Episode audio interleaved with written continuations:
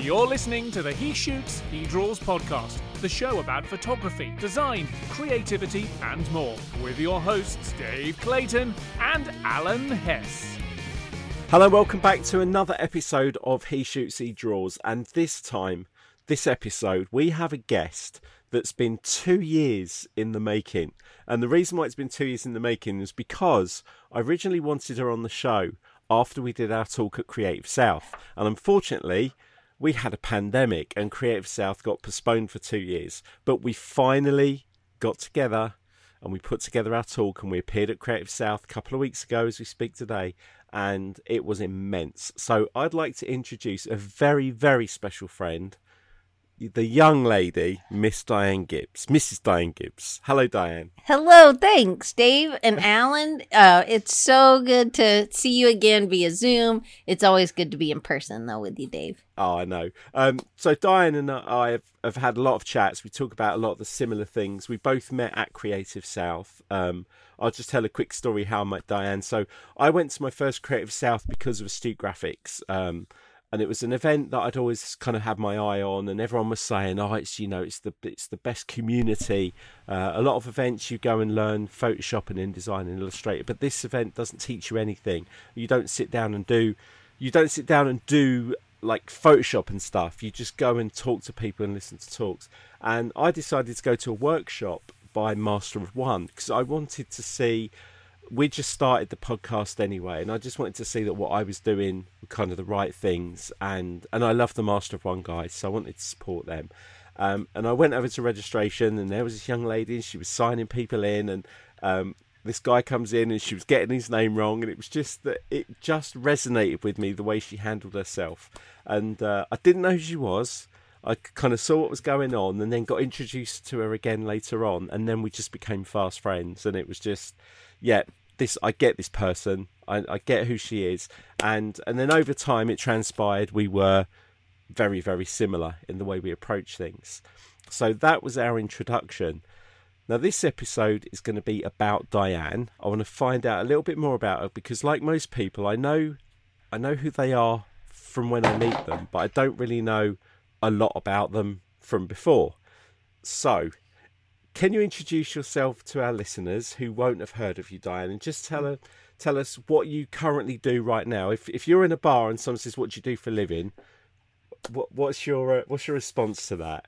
I would probably try to figure out what would benefit them of the things that I do because you know there's lots of things I do that take up my time that people would be like, well, I don't care about that. Well, I don't care about that. um, so I would probably like frame it or I might ask another question to them, but um I'll tell you some weird things and then some things that you're probably expecting me to say.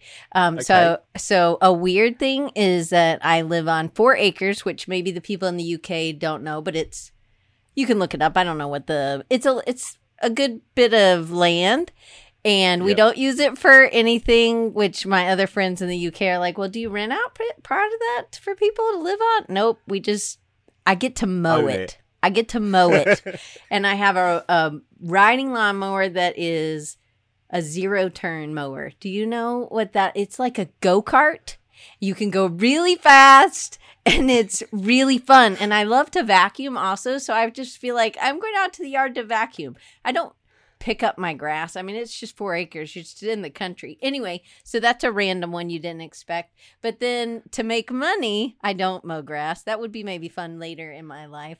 Um, I'll do that. But I uh, teach graphic design. And I also have been a graphic designer for since 1996. So, however many years this is, clearly I'm not a mathematician. Ah, mathematician or a speech person. Um, and then um, the other is I so I do a lot of web design and then I really love like you Dave I love people and I love community and as a result of bringing people together and doing lots of things I've um, done groups and I have a camp that I do in the summer for creative entrepreneurs but really what I love is to see people on their entrepreneurial journey and what I really love is solopreneurs who've been working alone and they don't realize that they need the support or they know they need the support but they don't know who to get the support from and so then i just am walking with them on their journey helping them by bringing other people in and that was probably a really terrible introduction but No, i no, like to mow good, actually. well, the thing- it's like a lot of people, Alan and I know, who are in in the industry for you know, depending on what they do, for designers or photographers, and you always sort of say, so when do you actually get time to be you? Because when you get that answer of all the things you do, it's when do you get time to be you? I mean, do you get do you get the quality downtime you need? And what is your down? I mean, what is your downtime? So, um, Dave and I talked about this at our talk, but he is an introvert and I'm an extrovert. So, downtime to me means I'm sleeping. you know, um, it, it's not as necessary. I really like being around people, but I do listen to books when I'm or in podcasts when I'm mowing. So, it's about a three hour uh, mow uh, job every week. Um, and it starts up now. So, I'm really excited. I really do love to mow and so i listen to books and my husband will be like telling me to come in it's storming or about to storm and i'm just listening to malcolm gladwell or some some other business book or something and um, i'm just i just love to do that so downtime is more refueling is when i'm with people so at creative south it was an incredibly refueling time for me Yeah, I when I speak to people about, I mean, Alan's seen me at Adobe Max. It's I I get off on that. I love the the whole going around and chatting to people and seeing who else is around. Mostly because I have to make such a big journey to get over there that I don't want to waste the time while I'm there. And I feel bad sometimes when I come back that maybe I should have gone to lunch with someone or maybe I should have just gone and done that extra thing. But I mean that I love going to Adobe Max with Alan, and it's it's on a much faster scale. But I, I do get energized by going around and seeing as many people as I can. maybe you're an extrovert Maybe. I, just have to comment. My wife's goal in life is to have a riding lawnmower. I mean, that's literally like we don't have we don't have two acres. We have like nine thousand square feet. But um, this year I bought her an electric mower because she got so mad at the fact that she couldn't start the the gas on half the time that people were like, "Why did you buy your wife a lawnmower?" So I'm like, "You don't understand. That is her like." Being able to mow the lawn is her thing, and she wants a riding lawnmower. So you have just moved up to like hero level and when, when I tell you about about this. I mean, the fact that you have a library card catalog and you have a riding lawnmower, you're like, that's it. You're good. And that was what I led with, Alan, right? I led with mowing. The, that is literally Yes. what I, my husband, I will get mad at him if he mows. He has a certain section that he likes to mow. And I'm like, you went over. Yeah, I'm like, you went over your section. Why? And he painted my my. It's an old mower, so he had refurbished it. He puts he can re. He's a welder and an artist, but for uh, money, he fixes people's lawnmowers and you know small engine repair and stuff like that. And so. One time, my friend Megan, she was having a bad day. She was our printmaker, and I was like, "Do you want to come over and ride my lawnmower?" And she was like, "What?" And I was like, I didn't think it was that weird of a question because it's so much fun to do. And she was like, no. And I was like, I mean, you don't have to mow anything. You could just ride it. You know, it's just fun. And then my friend Hannah, who Dave met Hannah at Creative South, Yeah. she came over and she like went in the neighbor's yard. And I was like, whoa, Hannah, this is our, this is the line. Don't go past this line. She was like, this was awesome. I'm like, I know. It really is but it's i love it's like cleaning and my my husband never says anything about you need to go in this path or this pattern i feel like i'm like a baseball diamond kind of thing you know how they all always do it in Yeah. different ways i do it different every single time sometimes circles sometimes diagonals you know Now, and I, I have a theory that because I think that it's one of those things that when you're done, there's something that's been accomplished. It's Yes. it's because for me, when I when I'm doing a whole bunch of different projects all at once, after a while I get burned, and I'm like, I gotta finish one thing so that I can at least have a sense of accomplishment on one thing, then I can move on to the next thing. And mowing the lawn is one of those things. Well, not two acres, but we have a little backyard where we can power it up and get it done in about 20 minutes and you feel like not only is there something accomplished but you can visually see it It's I like there's an agree. actual like, oh my god, we did something today. Now we can go sit on the couch. Yeah, I'm like, uh, at least I don't have to do that again for another three weeks. right.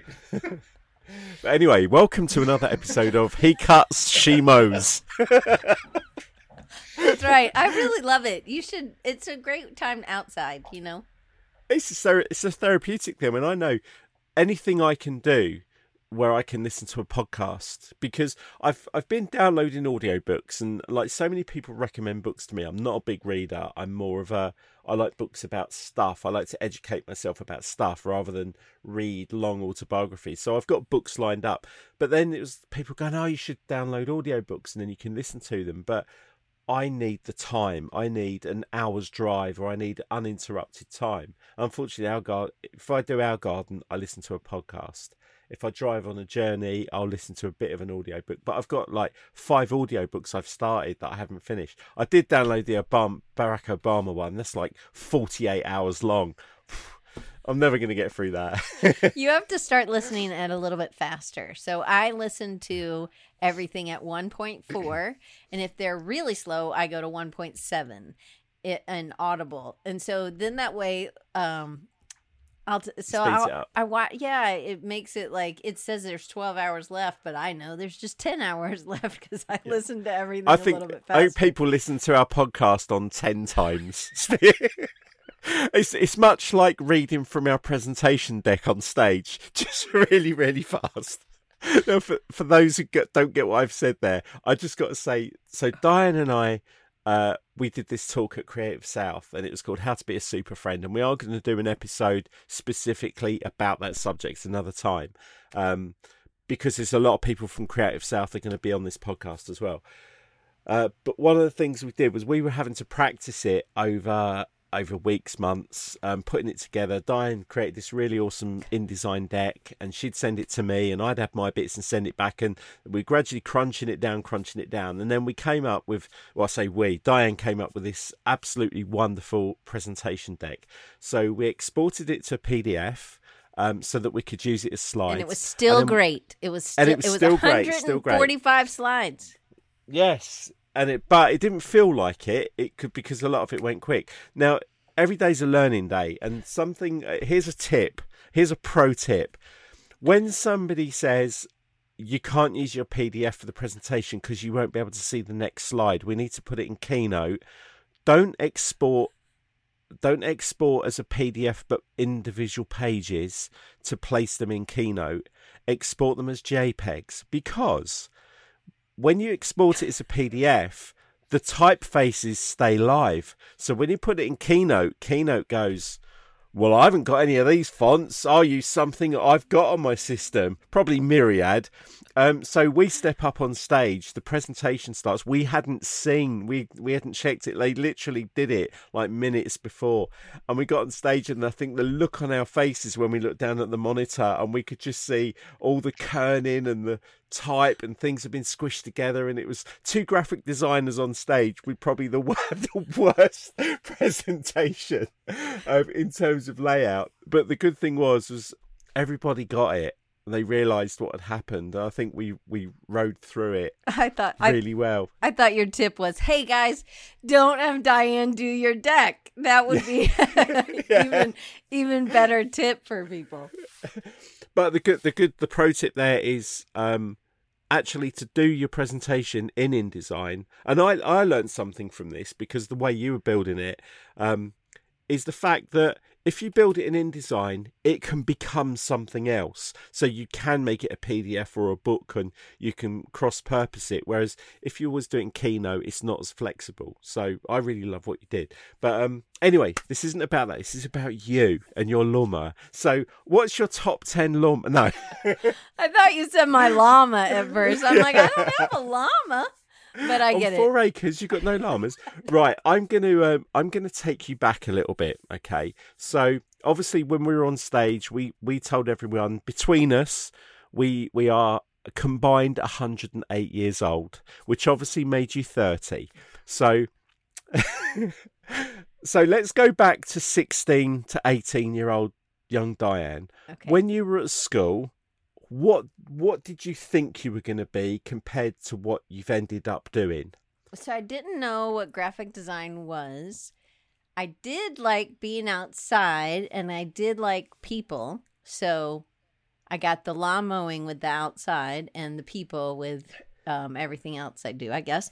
And I, I was a lifeguard, so I, I was a good rule follower, so I should have known. But even as like, um, I was very entrepreneurial. So way before this, in like fourth grade, I had my first business called the Bookmark Maker. We didn't have a computer. You with your fancy dot matrix printout of your beautiful face, Dave. I we didn't have that. Um, and so for me, it was that I did all these bookmarks and then I have a bit really my mom's one of 11 and so have a big family and so I was like I'm just going to sell it to my aunts and uncles and cousins and um so I probably went around and then I was like oh I don't really want to make these again. So that I should have known as a designer at that point um so I was entrepreneurial and I was also I didn't want to be a printmaker or draw something over and over and over. I wanted to just hit print, right? But there wasn't that option for me. Um, you only have one more week that we're only 108. So next week I turn uh t- turn 25.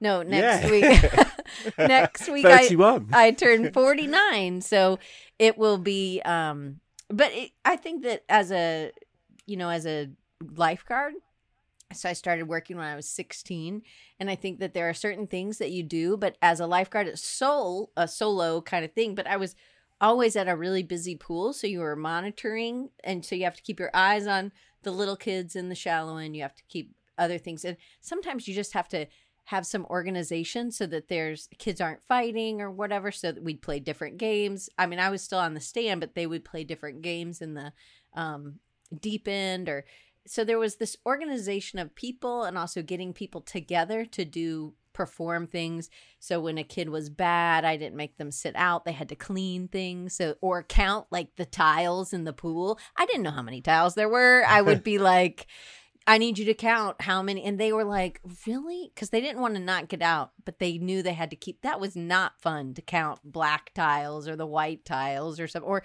clean them, you know, with the scrubby thing or whatever. So Yeah.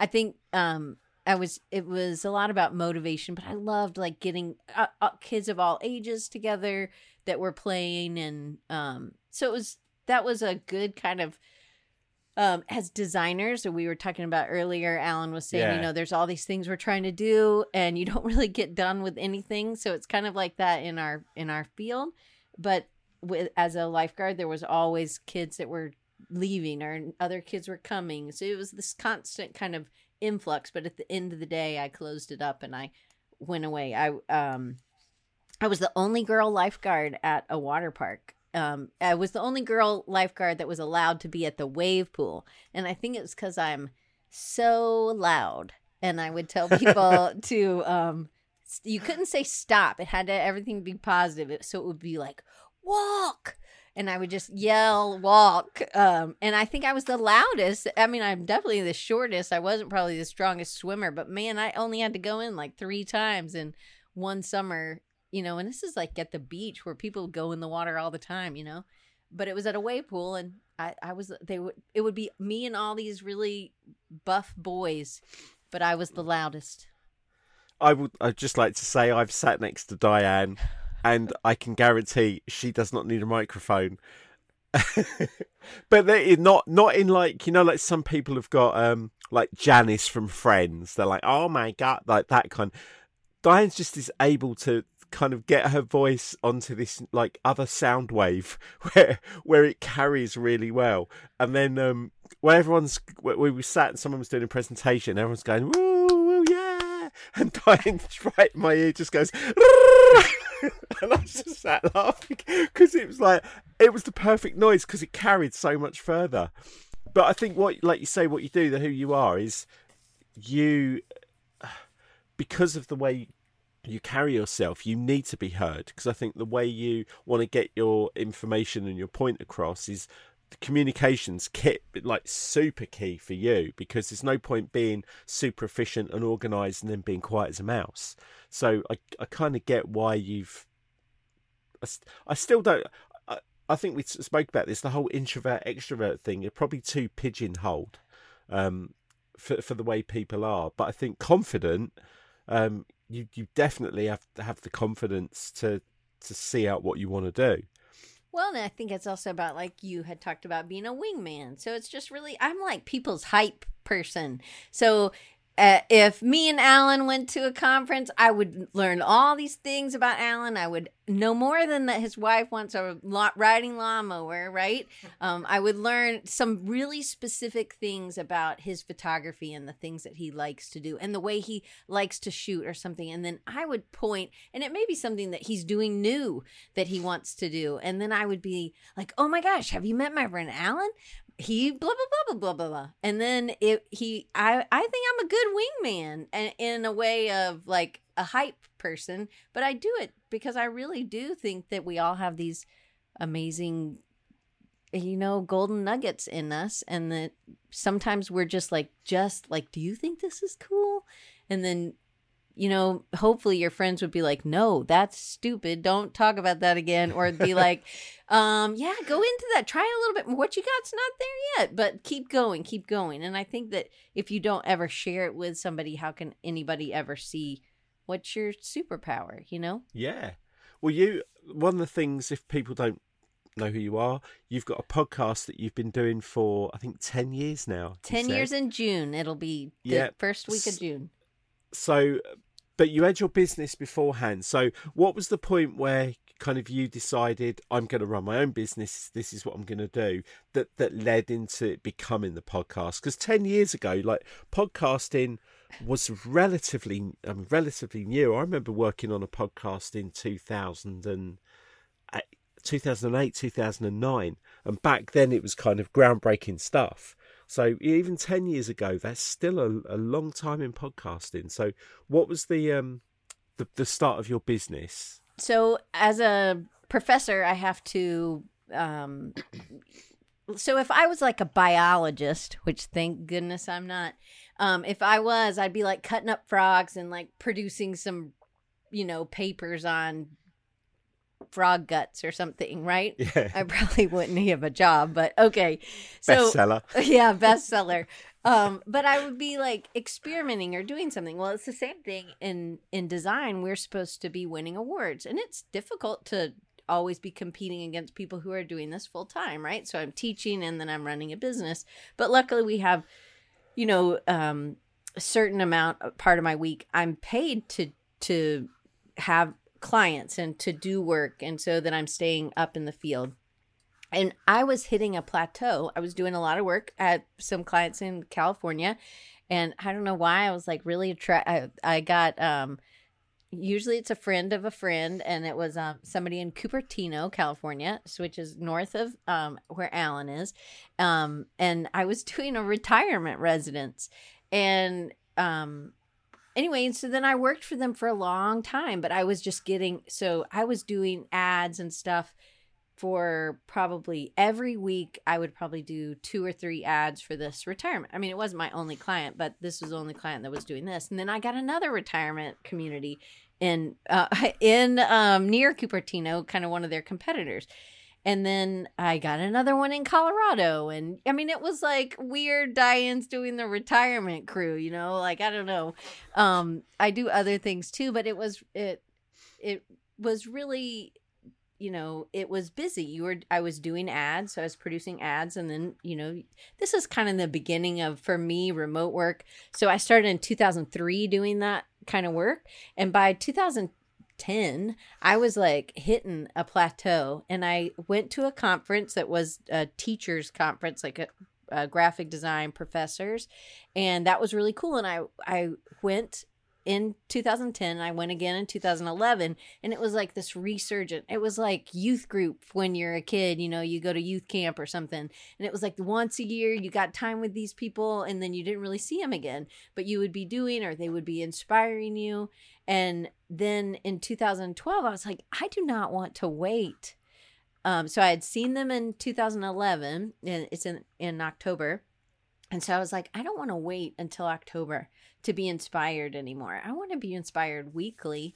And YouTube was really you know, they came on the scene maybe 2007, 2008, um, but it wasn't like it is now as well. And um, there were some podcasts and there were some video podcasts that I was following. And there was this new um, platform called Spreecast. They're also they were based out of um, in in California. Um, the guy who did StubHub, he was the guy who started that. Anyway, and people would go and it was like a room and then you you could be asked in to be seen on camera otherwise it was just your picture in a chat and i was like oh my gosh this is so much fun like talk about rejuvenating i think i figured it out in um, march of 2012 and then i started playing on it with and meeting people and I mean, not creepy people. Like these were just like we were talking about business, and it was. I I always feel like my husband was like, "Who are these internet friends, Diane, you know, making fun of me of like my real friends. And he says, he's like, Diane, are they real friends? And you can cut this out if you need to. Um, but he said, he's like, um, I don't know if I think I told you this already, Dave, but Alan doesn't know. And so he said, I said, yeah, John, these are real friends. He's like, are they fart in the car friends, Diane? And I was like, I was yeah. like, some of them would be, some of them I would be like, I don't know about that, but um, but it was it's you know it's a different kind of thing but you guys have shared a room. Y'all know you've been you know gone to conferences multiple times together and it you you you know you're real friends. I'm real friends with people that i've met on the internet and some of those people i'm still friends with from spreecast days. And i was so excited they sent me a t-shirt a spreecast t-shirt because i was on there so much i guess. And um and you it was just like the beginning of a platform which was really cool but what i did was i started doing every wednesday i would interview people that i knew um, and then some people that i didn't know about different topics about graphic design and i was just i'm just curious so i would ask a lot of questions i would prepare it so that they would have the questions in advance and i had listened to this one guy david siteman garland who was doing podcasts in 2007 2008 right and it was like a video and audio podcast. You could download either one at that time. Apple had both video and um, audio ones, and then there was some other people. And so this one guy, he had said, I, I, I was like, I'm gonna do this. After that, like from March to May, I was like, okay, I'm making a commitment. I made a brand and started doing design recharge, is what I called it, um, for almost all of ten years. And I but what I was in my business, I was just lacking. Like my when I would go to these conferences, I would get energized and I would be around these people and I would get ideas and I was like I want this learning to be something that happens often, not something that's just once in a while. And I saw my designs go from kind of static to I would take what people were doing, learn, you know, like this one girl was um, talking about how she had gotten a ton of images off of the um, like the in Britain you have a library the for us in America it's the Library of Congress which we have yeah. access to you I think it's the British Archives yeah. or something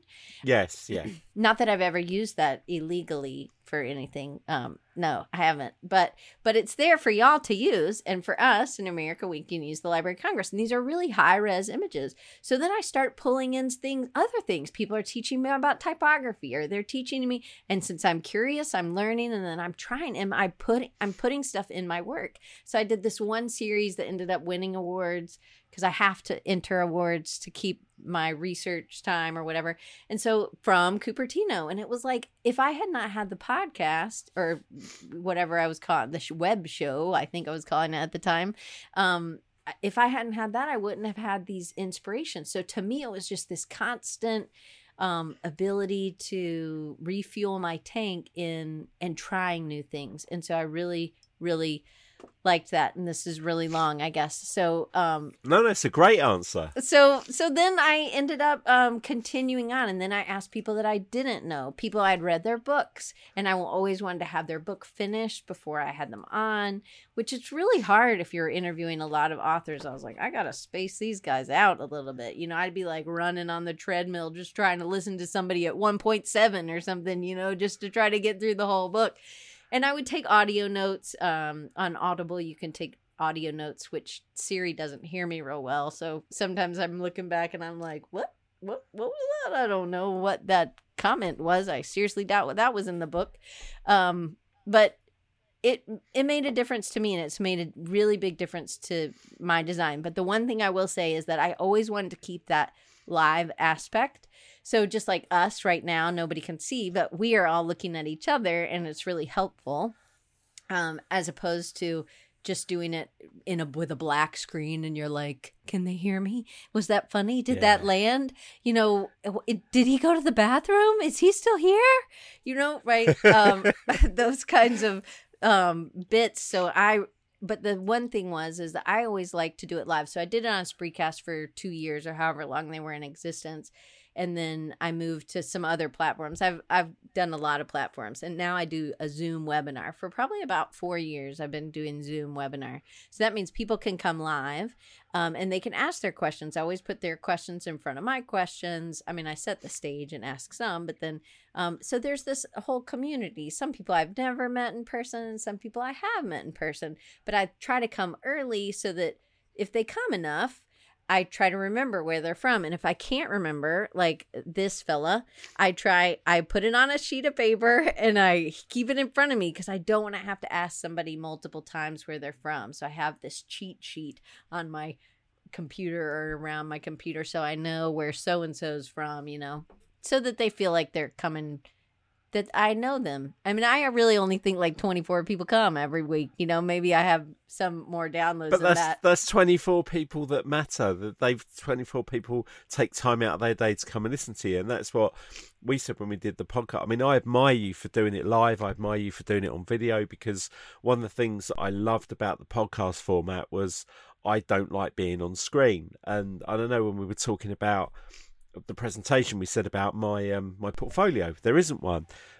By the same token, there is no Instagram lives of me. There's no Facebook lives of me. There's no Twitter live. I don't do live video. I don't do video. I just like the fact that I can just do audio and not have to worry about it.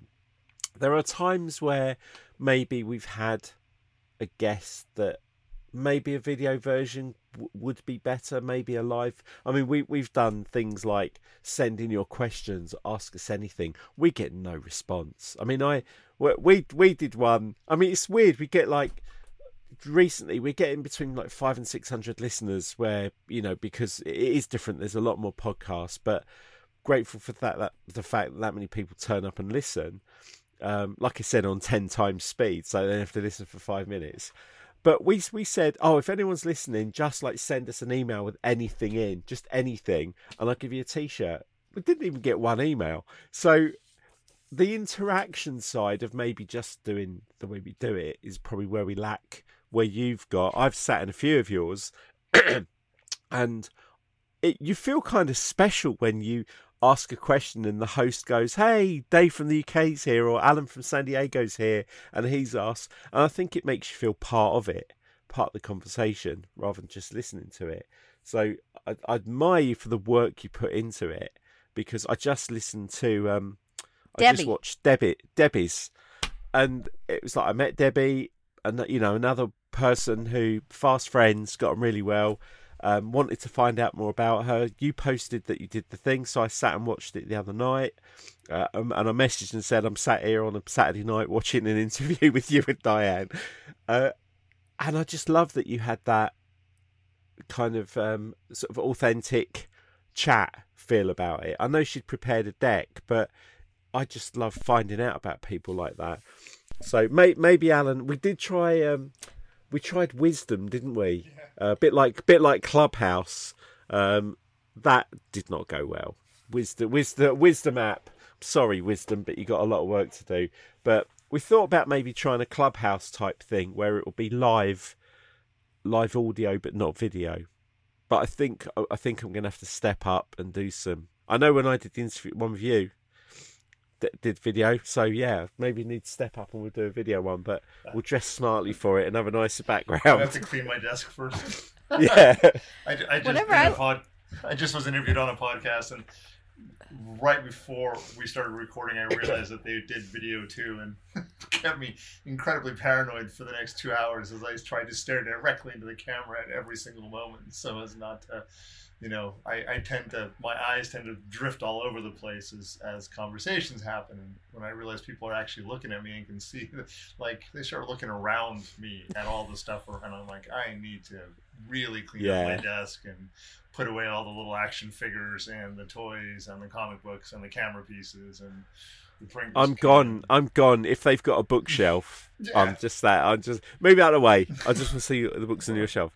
Anyway, Diane. So Well, she threw out something in the middle of that that I just wanted to know that people Go she brushed over completely. The fact that she's a professor. I just like just want Yeah, to yeah. mention that like being a professor is not like one of those things that you get to just throw out and then brush aside because most people are not professors. Most people do not get college degrees and go into education. So I'm a little curious as to not a long story, but like, was that part of your plan? Was to actually be a professor, or was that like a byproduct of other things that happened? So I, when I was in college, I felt so I had a professor that really, or a few professors that really made a big difference to me, and they really made a big.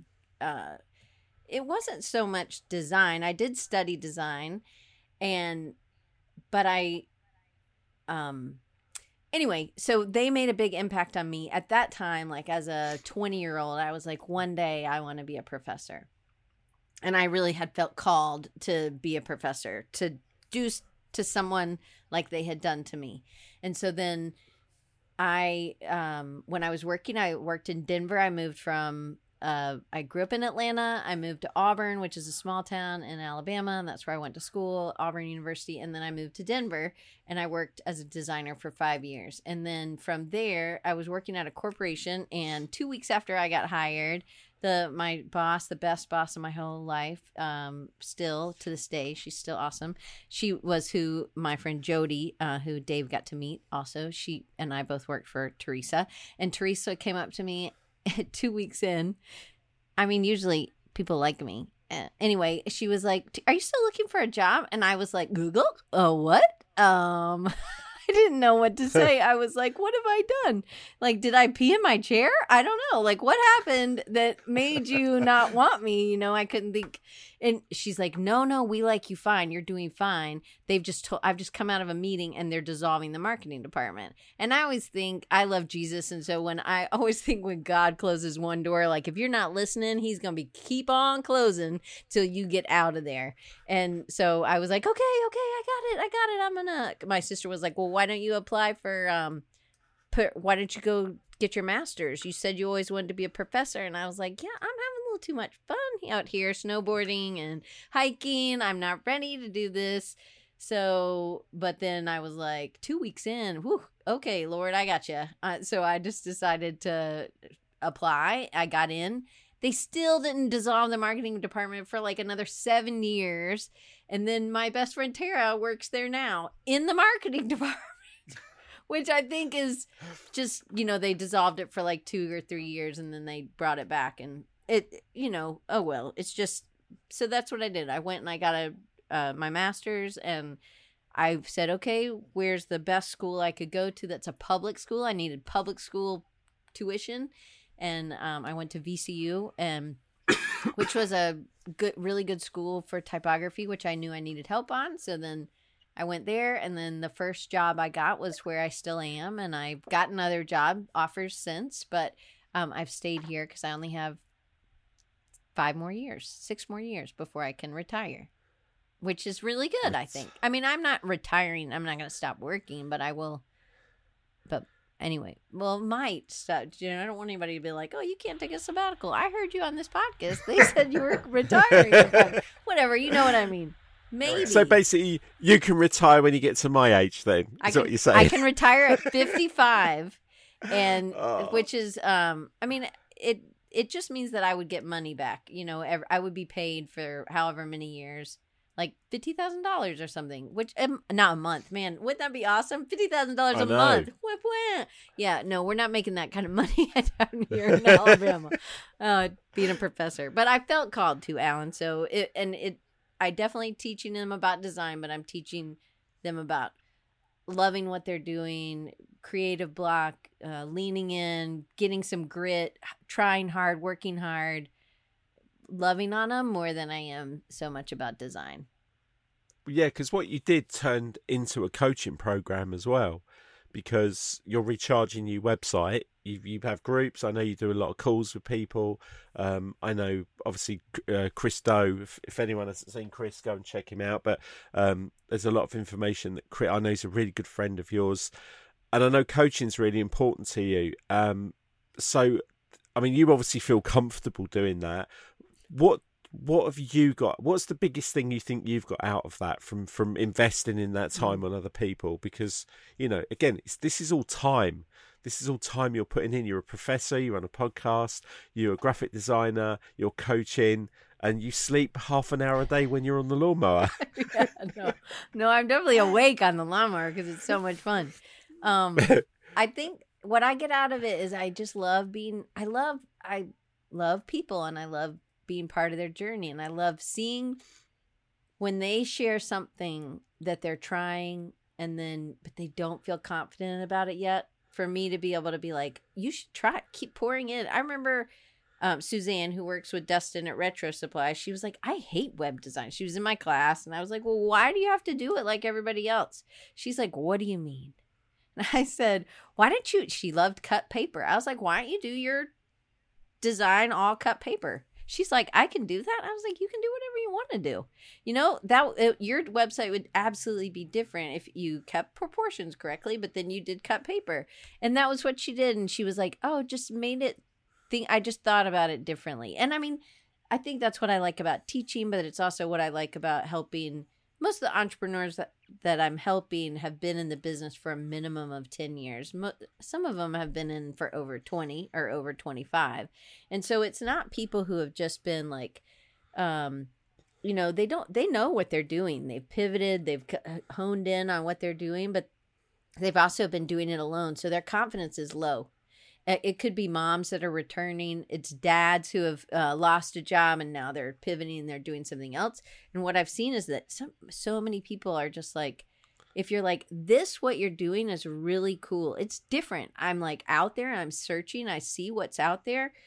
Um, and it's like, I think this is something. This seems to light you up. This seems to like get your, you know, balls rolling, you're ready to go, like you keep trying to explore. And sometimes they just need, my friend Paul will say, uh, Diane, it's like you hold a mirror up to me because you're just repeating it in different words, what I've said to you, but it's how you're interpreting it. And I just love being on that journey with people because I think it can be really lonely to own your own business. It can be really lonely.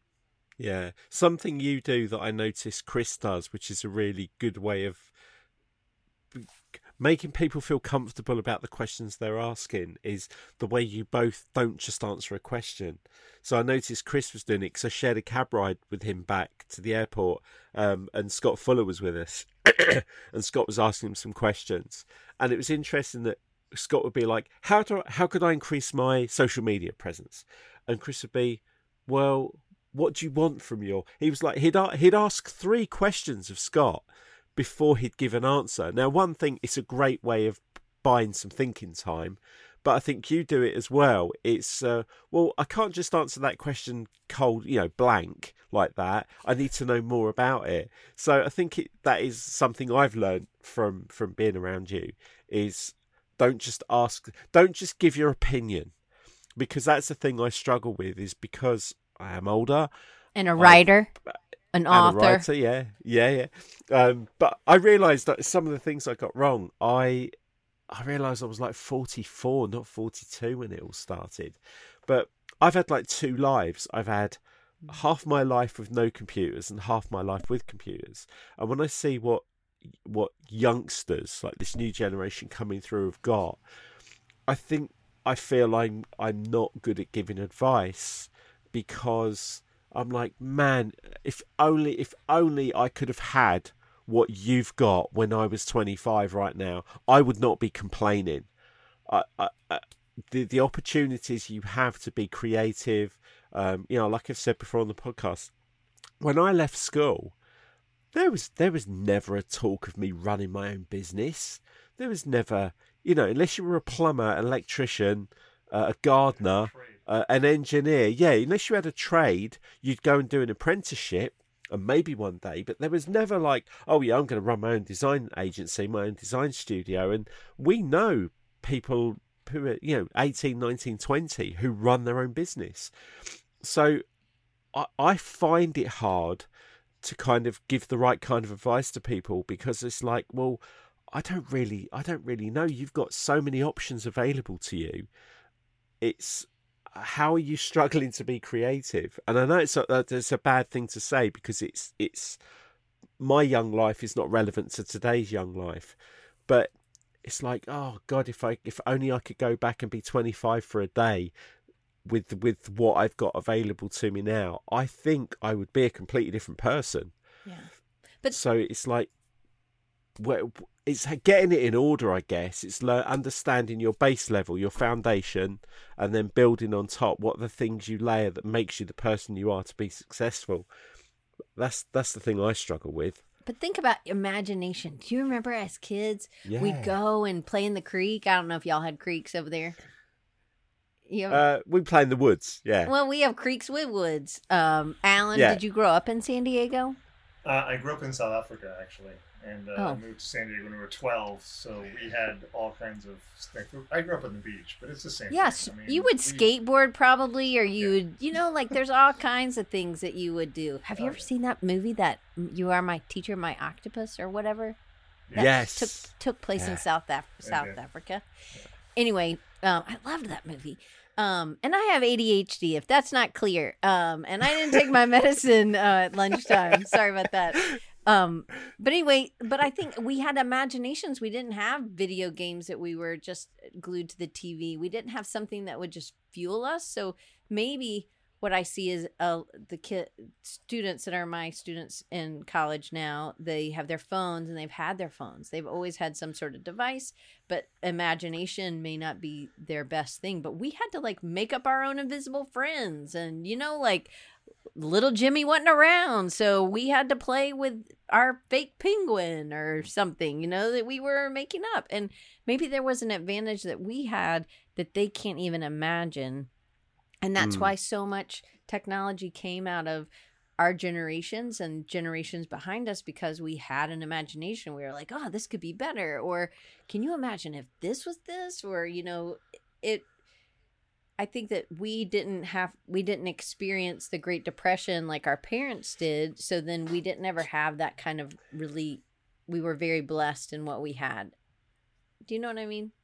Yeah, absolutely. Yeah, Be- because um yeah, ima- the imagination of being a kid. I mean, it's I've, I've said it before is like we we don't know what's coming in 10 years time. So we can't uh we can't compare what we've got to something that's not coming. So, you know, when I was in my t- early 20s, anything that was technological was on Star Trek. Right. You know, and now, and now there's so much that's in Star Trek that's in everyday life. You know, Look, the door's going shh, shh, when, uh, the tricorders. When, when and... Motorola introduced the Razr flip phone for the ungodly amount of money that it cost for a cell phone that no one needed, I wanted that thing so badly just because you could flip it open.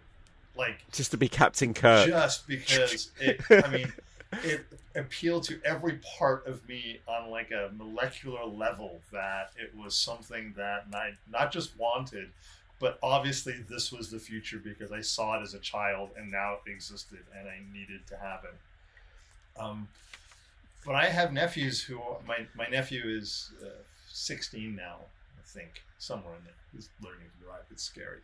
Um, and he plays video games with his friends, and they actually go and have a video game competition against other schools with his friends. Like as a child, I would have thought that is insane.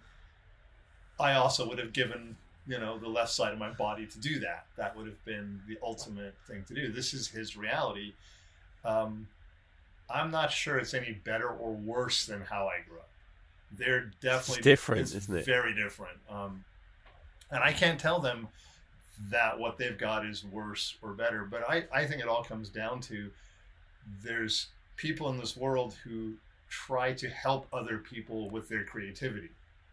And that's why you start a podcast for 10 years before anyone's heard of the word podcasting, or you call everything Design Recharge, because you see that other people can get a kick out of what you're doing and you help them along.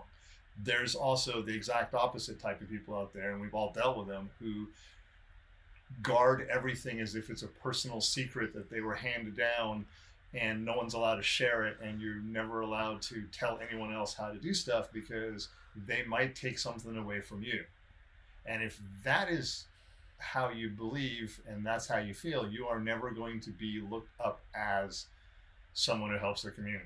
We are insanely lucky that in the past helping the community was usually the people who literally lived in your town or village or neighborhood or you know even city if you're lucky enough to be in a big city. We've turned it into a worldwide community it's become this uh, okay so we're all a little crazy and we'll jump on a plane and fly across the world to go to a conference to meet a bunch of other people just like us and we'll all stand around and we will learn absolutely nothing but we will go home feeling like it is the most invigorating weekend of our lives and you know we can't wait till the next one and you know adobe max comes to mind photoshop world comes to mind and we'll Creative South for you guys. Um, nowadays we saw with this pandemic that that is becoming a hybrid thing where you can do it online and you can do it in person and you can do both of them together. And it's still i think it's what drives the entire industry forward. And some companies that are smart enough to pick up on this adobe did it very early with adobe max is if we can get them all in the same building you know and get them all to be excited at the same time about the same stuff we can get them all to use our products and we can show them how to be more creative with our stuff. And I've, um, I just think it's fascinating. And you are definitely like way out in front of that lead because podcast for 10 years is like, I don't even know. I mean, like, it, are there any others that exist for that long? To like, oh yeah, there Very. were plenty. yeah, there were plenty. There were. Right. So but they're not any like they Oh, burn right. out they die out you're still going Yeah. It's- that is the and it's you know a lot of people start things not a lot Mm. of people finish them or continue them You're you know? You're a podcast queen. yeah There was this- royalty there was this guy who said uh, his name's Srini Rao, and I believe he still has the unmistakable creative or something. Um, and I had jumped on a spreecast with him, and of course I was just trying to help him out. And um, but he had said not at that time, but in another podcast episode, he said you got to make a commitment for five years. And I mean, man, somebody tells me something like I am like a really good rule follower. Like they're like, "Don't chew gum here." I won't. I won't chew gum. I will walk at the pool. You know, there are things I'm going to do. Um, and I guess I should have been Catholic because I like have a ton of guilt if I did something wrong. You know, like I that would have been I would have been great if I was Catholic. Um, but there was when he said five years. I remember my aunt saying to me, I said I was I was at my parents' house and we were eating lunch and she asked me what I was doing and I said, "Oh, I've started a podcast." And she's like, "What is that?" And so I told her and um, she's like, "Well, how who's making you do this?" I'm like, "No one, me." And then I remember my dad saying, and this was probably 4 or 5 years in. He said, um, does your boss watch Diane? And I was like, you know, Dad, my boss is a painter. I don't really think that he, you know, wants to watch. It's like an hour of your time every week, you know? And he's like, well, I think he should. And I said, do you watch? And he's like, I'm going to make sure your mother's watching every week from now on. so my mom comes every week. So she's learned a whole lot more about graphic design. And she got to see me and Dave's, my dad did too got to see me and uh, Dave speak, and it was funny because she's like, and my mom's never been on camera, and um, because their internet's too crappy, and um, so um, she was like, I won't, I'm worried, I won't recognize people. I'm like, well, nobody's gonna recognize you. You're fine, you know, just like nobody will know. And she's like, well, I recognize Doc, and I recognized Amy Lyons, and I recognized some other people. So I thought that was um really sweet that she but she does ask me sometimes she's like whoa you went a little long today diane and i'm like oh thanks mom but most of the time she'll tell me for real. She was like, "Yeah, he was interesting." Or my friend Van, she's like, "She's so cute. She has such a great smile. She is beautiful." And then I've called Van and I'm like, "My mom thinks you're beautiful." And then of course that's like, "Oh, sweet." But it just there's something about like people just feeling like it's somewhere they could come. I don't have as many downloads as y'all, so then if you're starting to talk stats on that stuff, it's like Quality. No, it's quality, not quantity. Like you said, if you've only got 24 people turn up, those 24 people take part. If we've had 500 this week, nobody responded to my to my request or email. Yeah, but they listened. So that, well, maybe. I mean, I don't know. I, I don't know how it works. there's, there's a difference because yours is a is definitely a more of a two way street where you're you're getting feedback instantly and it's a conversation. Um, this is a conversation between the three of us, but it's not an active conversation between us and the listeners.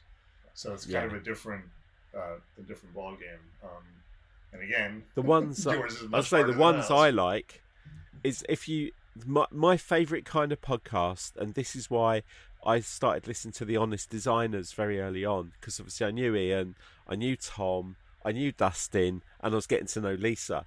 And I'd be listening to that in the car, and I'd be joining in the conversation like I was on a call with them.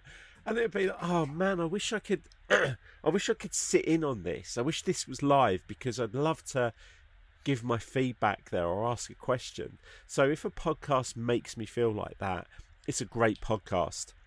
If it's somebody, I mean, Alan and I have seen speakers on stage where um, it's just all about them.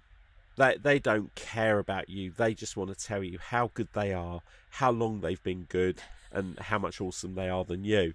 And I don't like those kind of speakers. I like the ones that that's what I love about uh, we was it Glyn calls them gli- gliders. They glide into a room and they glide out like they're um, something something special.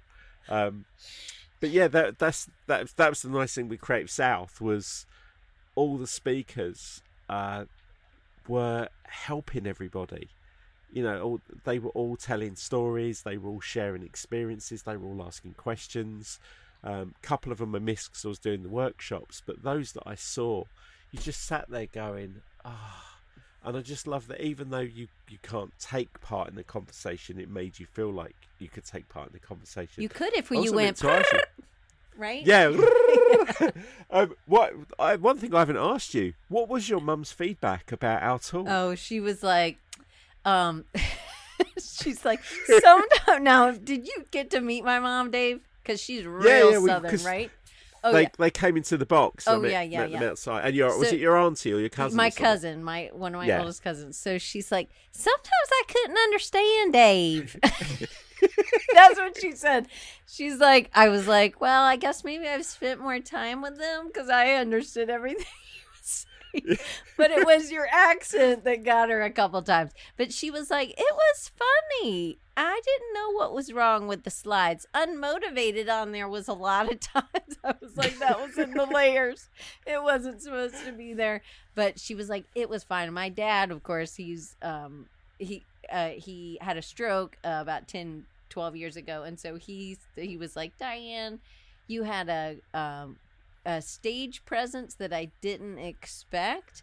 And um i was like well thank goodness i was up there with dave because i'd have been slinking under the couch with these slides the way they were you know?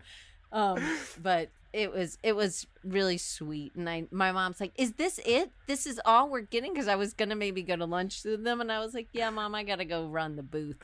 And she's like oh this is very disappointing like, so she was more disappointed that she'd driven two hours and didn't get enough time with me i guess Oh, see, my family, because obviously I come over to America to do all this. My family have never seen me do any of this. This is a, this is a, a like a side of me that only my American friends know, uh, which I kind of like because I think I'd maybe be a bit nervous if if my family were there. But I'd also be. I mean, I'd love, I'd love, you know, my wife and daughters to see me on stage doing my thing because it's you know I want them to be proud of me, but. I, I kind of like that it's a it's a different Dave. I jump on a plane, I come over, and I get to do my thing. Now, sp- speaking of Creative South and and speaking on stage, that wasn't your first rodeo.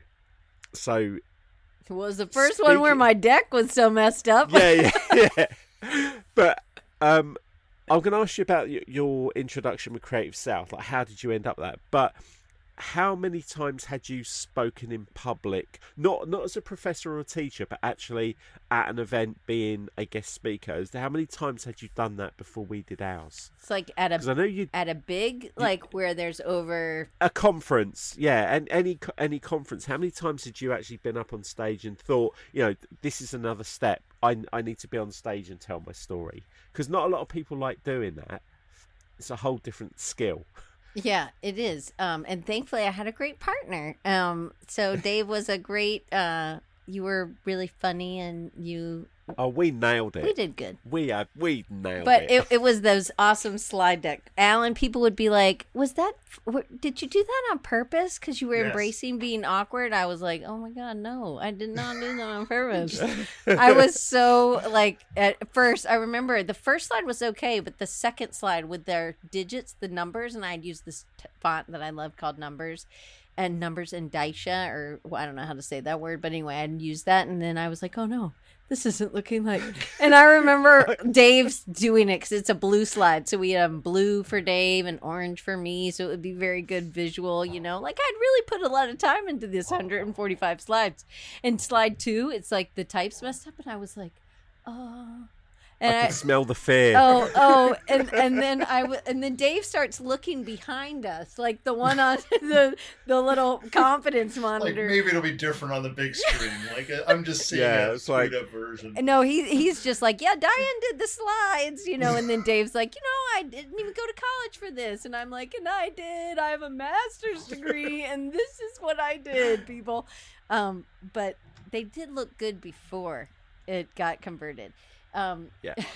but I don't remember what the question was, Dave. I'm sorry. Oh, the question was, um, I'd been on a few What- times like- for other things. Yeah. I'd been MC for things, and I, um, I just have, uh, I don't, I just want it to be about whoever it's, whoever it is, and so I think being a host for so long has been really helpful. Um, I've asked questions on as a MC or as a person asking questions on stage. I've been on stage, uh, with in a panel. I've done. Um, I've given some talks. I, I think my first one maybe was 2000. So in 2011, I spoke at that conference called CCAC for um, the art professors, and so it was like 30 people in a room. So you know, I I've started small. You know, you start small, and then I've done um, some bigger conferences, but um, Creative South is probably the biggest that I've done. Um, but I am awkward, and I think it's okay. You just have to. I'm short and I'm loud and I don't need a mic, but I also am trying not to be like annoying, you know, like meh, meh, right? But I also am like, we gotta get, gotta get, keep going. And then Dave's turning this way, you know, looking at the slides, and I just went over there and I turned his body. yeah, so- yeah. She goes, uh, Dave. Um, everyone can see that. You need to look at like. She, she told me off in, on stage. It was like, well, okay, you know. I'm, I'm sorry. but then he was able to like they could see him and um so i love seeing people video because i don't have i have a bad ear so dave has one bad ear and i have one no he has one bad eye and i have one bad ear so together we make a good pair so when on clubhouse it's like super stressful to me i'm like did i miss something what did they say they said Tony 18? Who's Tony 18? They said 2018. They didn't say Tony 18. You know, it's all kinds of things that, um, so uh, reading your lips is really helpful to me. Oh, do you know the thing? The one thing on stage that I, I was saying to another friend about when you're on stage, you have that kind of thing where if you get someone like a safe person to sit in the middle at the back, you can look past everybody and see the back of the room, and that's where your friend sits, and they just give you the reassuring nod. And then as you kind of scan the room, you kind of hope to see the hmm, like the nodding of approval, the oh that's interesting. But you'll also catch the eye of the of the guy or woman with their arms folded, looking completely disinterested, like I've come into the wrong room and now I can't escape. When we were doing our presentation, who do you think was the only person I could focus on? Chris Do, because he was right in the yes, middle. I'm like third Chris, row. right in the and I'm like, oh god, I'm up here on stage for the first time at Creative South, and here's the master of of like standing up on stage and doing these talks, and he's just sat there, and I was Well- so nervous. I mean, I, I referenced him a couple of times because um, it was relevant, but yeah, just seeing Chris there was kind of a. It made me nervous, but it gave me confidence because I thought, well, if I'm going to get any kind of feedback out of this that's going to be valuable, Chris is going to be the one to give it. So what did I do? I go and upset him by saying about the self-published book. Well, I, I he was leaving right before. I was like, "Hey, where are you going?" And he's he's like, "I'm just gonna go to the room and get something." I was like, "I'm on next." He like takes off running. I'm like, "Thank goodness he got back in time," you know. But I was like. I was like, because he's one of my mentors. I was like, hey, buddy, are you not going to be back? My parents are coming. You know, like, um, and so I always was. I told my parents. I always have said, my mom will be like, "Well, who are you talking to? Who was on this week or whatever?" And I'm like, "It's my friend Chris from the future." My mom's like, "Your friend Chris from the future?" What? you know, like she's concerned that now I have these internet friends that time I'm. internet time traveling friends. she was the first time, and Chris thinks that's hilarious. But anyway, those are. He he was, uh, and he gave me some feedback. He's like, "You should have let it go earlier about the." Um, the slides you just kept going on and on that this deck was bad and i'm like okay next time i thought No, we did I- pretty good The, the, He- the first time I spoke in front of people, I put my wife in the audience. I was like, "There's no way I'm leaving this to chance or finding a someone with a friendly face." And at least I know there'd be one person at the actual talk. So my wife is Well- coming. I don't care what you do the rest of the time, but for that hour, you're going to be sitting in that room, where I can see you. yeah then well you can go to the pool. I think that uh, being a teacher for so long, so this will be my this is my twentieth year teaching. Um, 19 years where I am. I mean, you know, you get kids. It's dark. They get the glow in their crotch from their phone. You know, and I'm like, and then they're just smiling inappropriately at their crotch. You know, and you're like, oh, please just pull your phone on the desk. I would rather see. It's creepy. You know, like, and then kids will say, you know, I missed. I was sick. Did y'all do anything important? And I'm, I always want to say, no. You know what? We noticed you weren't there, Janice. So we just had a pizza party and watched some episodes of Friends. You know, yes, every day is important. But Yeah. you would not believe the things during COVID that I had to say to kids, like, "Oh, I really like the color of your bedroom walls." You know, things I never thought I'd say. Or, "Do you have a shirt on?" And they would be like, "No." And I'd be like, "Uh, I need you to put a shirt on." Uh, I need I need two kids, same class, didn't have a shirt on. Not the same day, two different days. Like wear clothes. I don't want you don't want to see me without my shirt on. So how about you wear a shirt too to class, you know? Anyway, so I've I, there's all that like nobody's laughing at my jokes. I get that every week, every week. So I'm used to that stuff, you know, uh, the it's resilient. It builds character.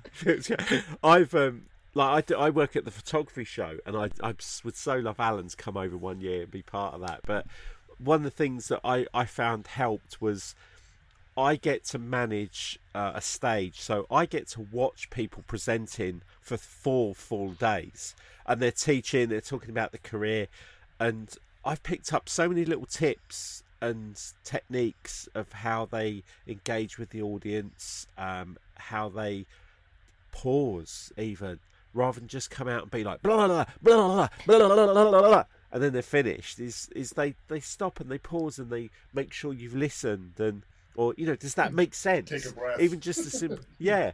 Don't. Well, Dave did something that was Excuse so me. funny, and I know we're not talking about our show this time, but or our thing this time, but Yeah. Alan, it was so funny. So the kerning was terrible. So you know, kerning is the space between Mm-hmm. the letters. And so sometimes it was really tracked out, Ugh.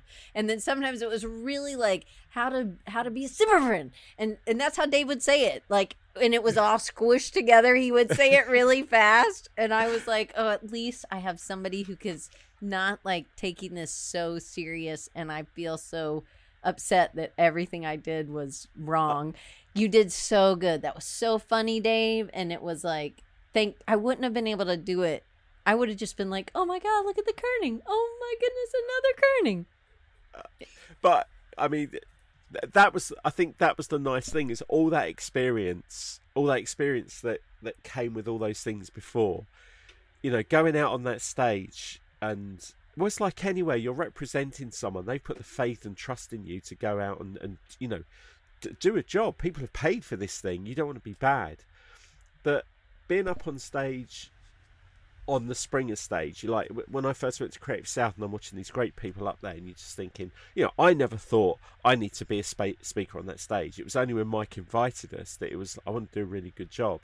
I couldn't have thought of a better person to be stood alongside me to do what we did because I think as a double act, we were really good, and I really hope we get to do that again. It, on stage somewhere at another event because I think now we've done it that presentation I know it could be is going to be 25% better.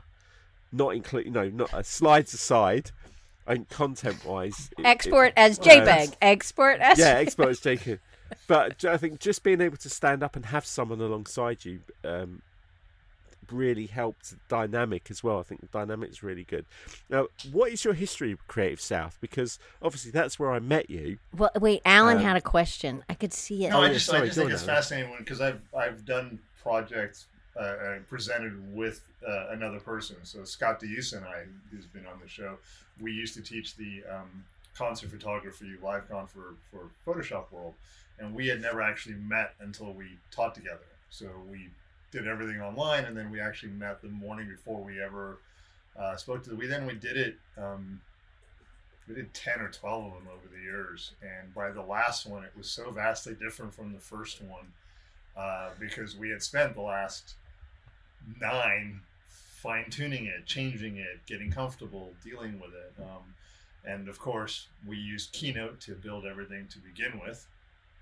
And then we thought we were going to be really smart and use the Keynote app on our phones as a remote control so the two of us could then control the slideshow at the same time from two different sides of the room. Um, so the kerning nope. was all good and the and the slides all looked the same, but the jumping back and forth because we didn't know who was going to press the button next was uh, was a learning experience all in and of itself. So I just, you know, I admire the fact that you, you, guys actually could get up there and do it in person and not at the end of the day, you know, have a knife sticking out of your co-presenter's back as you're just like, you know, I'm done with this. And, you know, it, it, it, works out. It's a, it's an amazing thing. But my, what I really was thinking about originally is, was that we are very, very lucky that what we do, uh, we can make fun of and we can take it lightheartedly. And in the end of the day, if something goes horribly wrong, no one dies. It's right. not like yeah. brain surgery or flying a mm-hmm. plane or you know doing something where there's actual the consequences are terrible. So you know the slides got messed up or the poor people sitting in our class got to see Scott and I fight over who was gonna you know who was going to advance to the next slide or not because it kept going, skipping forward two, then back one, you know, for five minutes. And we're like, finally, you know, someone was like, could you two stop behaving like children and just, you know, have someone else do that? Um, so we can we can be lighthearted about it. It's like we can laugh about it. It's not it's not a great thing, which to me is just the best part about it. Because at the end of the day, there's some days where man, I just want to cry, but you know, sit down and, and laugh about it is is an amazing thing. So we'll get back yeah. to had we had we been in the Sony theater in La- in Los Angeles uh, doing a TED talk, I think I think it would have been a little bit different.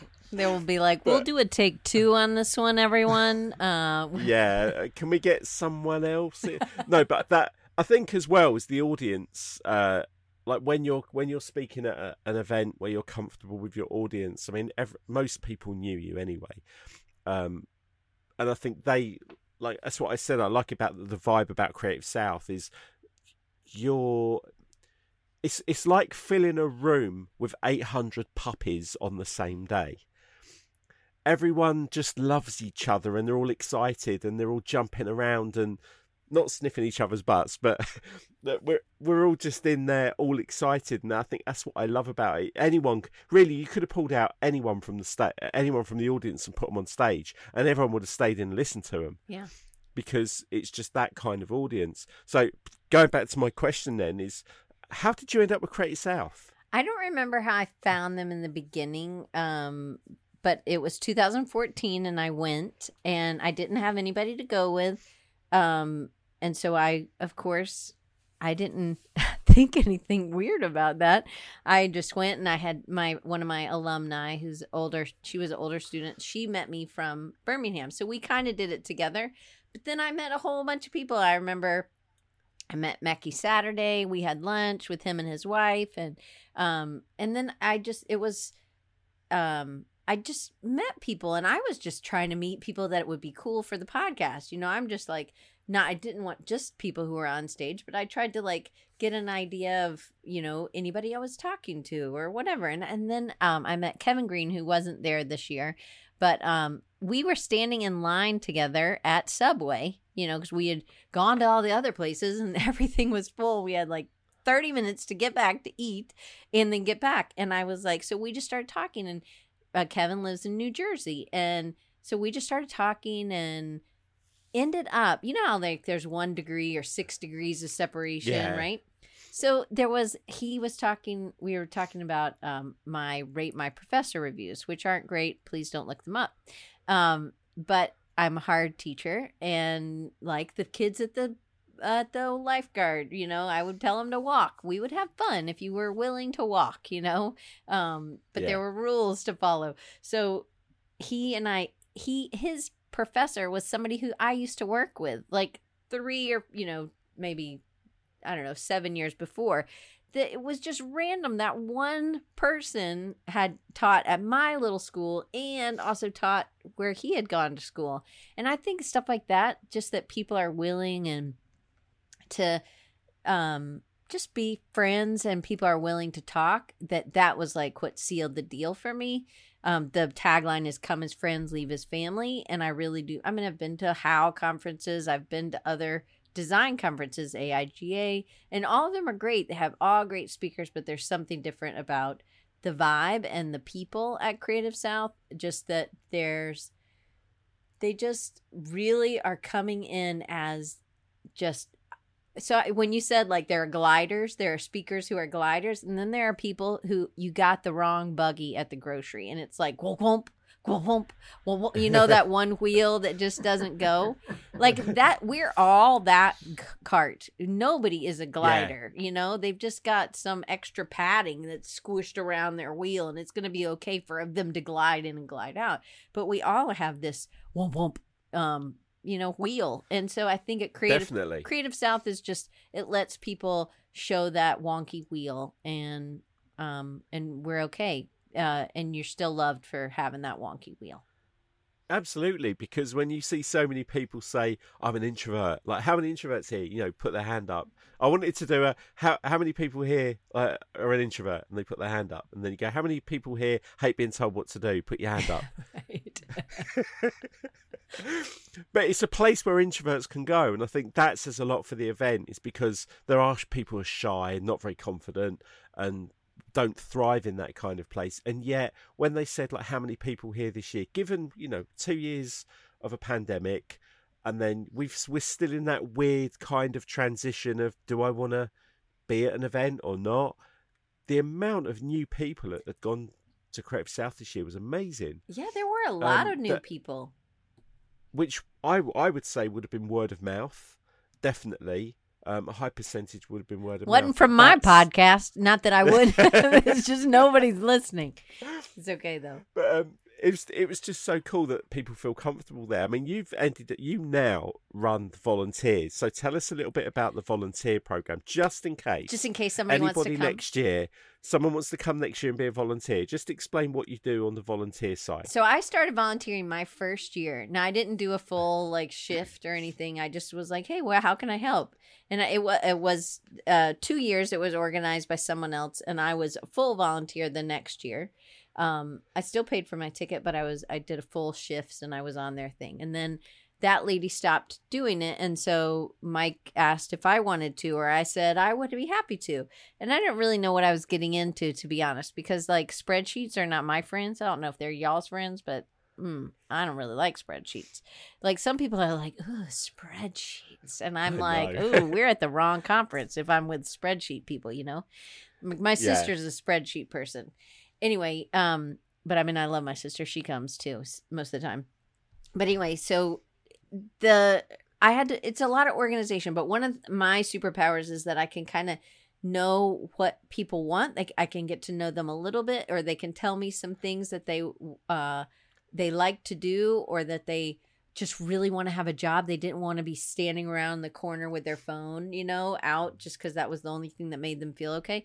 I was like, okay, well then I know what you need to do as a job because it it makes you have something, and and by having a job, then you have to direct people, or you're you have you have a reason, and then you will talk to other people because that's your that's one of your jobs. So um i love that so it's really empowering so i will I, the magic happens i think as i'm planning and i do this at camp too like if two people are there at camp and they don't really get along then i'm never going to put them in a room together you know like i'll break up t- people into small groups um so I, I know these things and so some people are like oh well can't somebody else do this? And i was like no you don't remember that uh you know, Braylon wants to be with Jody or Braylon wants to learn from Kyle and that's somebody who, you know, I'm like, "Oh, okay, so no worries. Then I'm going to make sure that these people are together or that they have opportunities or that Courtney really wanted to see Doc speak, so I'm going to make sure yeah. that she sees Doc speak.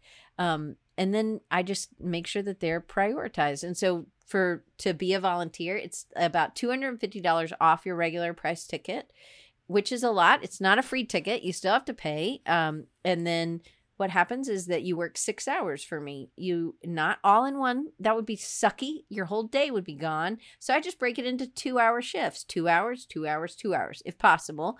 Um, sometimes people have to work a night and a day. Um, but it's great. Like talk about a win-win. They you get a much cheaper ticket and and you have a job. So then that means you have a purpose. So for people who are introverts, it is amazing. I am not an introvert and I love this, but I'm talking to everybody. And if they don't have their thing around their neck, then I'm like, hey, you want to be car? I'm five one. I'm like the best bouncer because I'm like, hey, where's your thing? Well, you need to put it on. I might be a nice bouncer, but I'm totally getting them if they don't have that lanyard around their neck, right? And I know that there was a one other girl who had there. She kept. She's like, the lanyard's hurting my neck, and I was like, whatever. You know, I didn't say that, but I thought it. And then Dave yeah. showed me his neck, and he's like, I have scabs on the back of my neck. I was like, okay, note. I still have them. note to self that girl was not lying. She did take her thing off and put it uh, back around her neck, which I should have had like pins so that it wouldn't have been touching her skin. But I didn't make a note so that I won't, I will send that because there must have been some blend in that lanyard material that upset. I mean, yours caused blood. I know. I don't. I don't even know how it happened because I don't remember it fe- bit hurting me. All one day I was just sat there thinking, oh, it's something on the back of my neck. So it must have just been catching. I didn't realise. But like saying about the volunteers, Alan is like, I I mean, we were speakers, but I wanted to help Diane, so I was meeting her in the reception. Six fifteen. Six fifteen, and we were walking over together, and we were just starting packing all the bags in the morning, and the, you know the volunteers were turning up at six thirty you know, they were committed. They were lovely as well. Some of them were Anne's um, students, Anne Ford's mm-hmm. pupils, students. Uh, some of your students, but they were all enthusiastic. And they weren't all students. they were normal no. people. Uh, yeah, just normal people. Normal designers, entrepreneurs, just coming over. But what I loved was even like the young students were so polite and would come and start a conversation, and it's like they've been taught well because they were they were coming over, they saying what they did, you know convert you know you've got an i don't know 17 18 19 year old kid talking to a 56 year old man with an english accent. But they were just so engaging. They wanted to learn. But the fact that they were turning up at half past six to, to pack bags and help out was they didn't want to let diane down. Or at least that's what i saw is you you created a really good team there and they were turning up and doing it. The so, team yeah if you want to be i if you want to be a volunteer at creative south you get like I say probably not quite half price ticket, but almost. Um, but yeah, and and sign up to to be a volunteer, and you because you get you just such a go on. No, you go.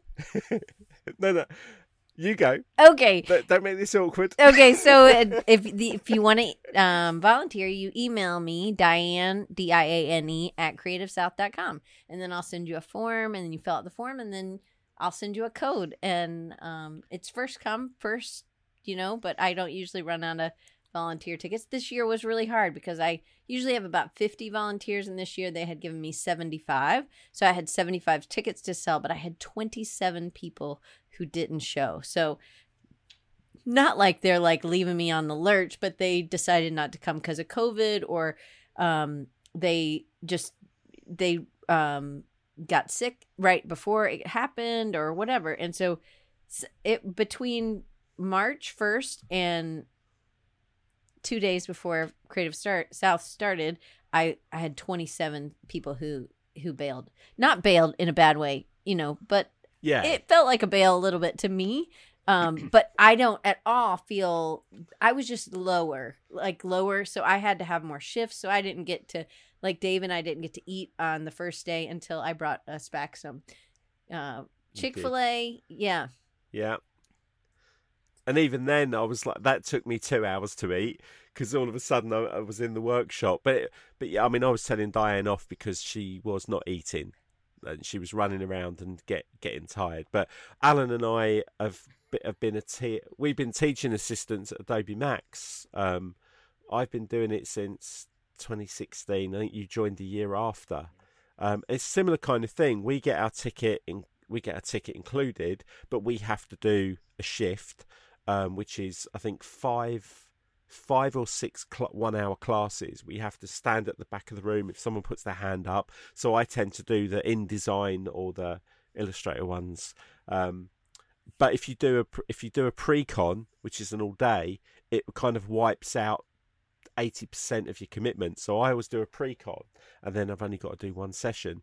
But it's great because you get to stand at the back, you kind of learn, and you go and help people. And all right, there's always the frustrating thing that winds both up is like here's the teacher, he's up on stage. You've all got these, you know, everyone's on an iMac.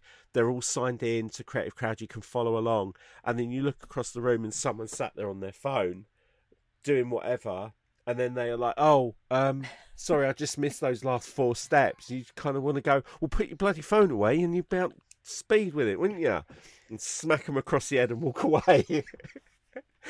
But it is good helping out. It's i think at any conference now i think i'd be more inclined to be um you know even if i was a speaker i'd still be i'd still like to help. I've done i'm there anyway. Yeah, I've done that as a speaker. Uh, I, I spoke at Ben Design Conference. I was a workshop leader, and um, so I had asked them. I was like, you know, I'm happy to volunteer, and I remember telling Chris, he's like, "Why'd you do that?" And I was like, "Because I think I need to. I I like to be helpful. I didn't know really anybody, and so I was like, well, I could just. I I'm volunteer coordinator at another conference. I could help you. I could check people in. I could you know alphabetize. Hopefully, it's not taking money. Um, but I you could have somebody else doing that part. But then they were like, no, we're good. We don't need you. And I I realized what they were say- so I was like, well, can I at least hold the door open or something? And they were like, sure. So I did, and then I made friends doing that because it was cold. And so I was like, "Hey, you want? eh, Good morning, good morning." That's all I did was just really good morning. Then I just talked to people, and if they were standing and they started looking at their phone, I would be like, "Hey, what are you doing?" Then I'd meet somebody else, and I'd bring them in, and then I'd talk to them for a little bit, and I'd leave them. But then they had a friend, you know, they had a buddy. Ah. Yeah, I like that thing. They're walking with their phone. You just slap it out their hand. No, Concentrate, focus.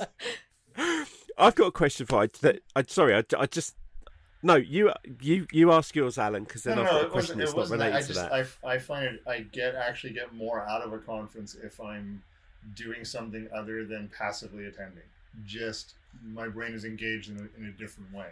Um, and that's even just from having a purpose. There's a lot of times you walk in and there's a, already something up on the screen. Like, think of you know, like oh, I'm like not just waiting to be told stuff. I'm actively doing something, and I think that really makes it a better conference, at least for people who learn like I do. Um, I'm I'm convinced of that, and uh, I mean, part of it is that I tend to volunteer max for classes where I have friends who are the instructors, and then I realize I have no idea what the hell they're talking about.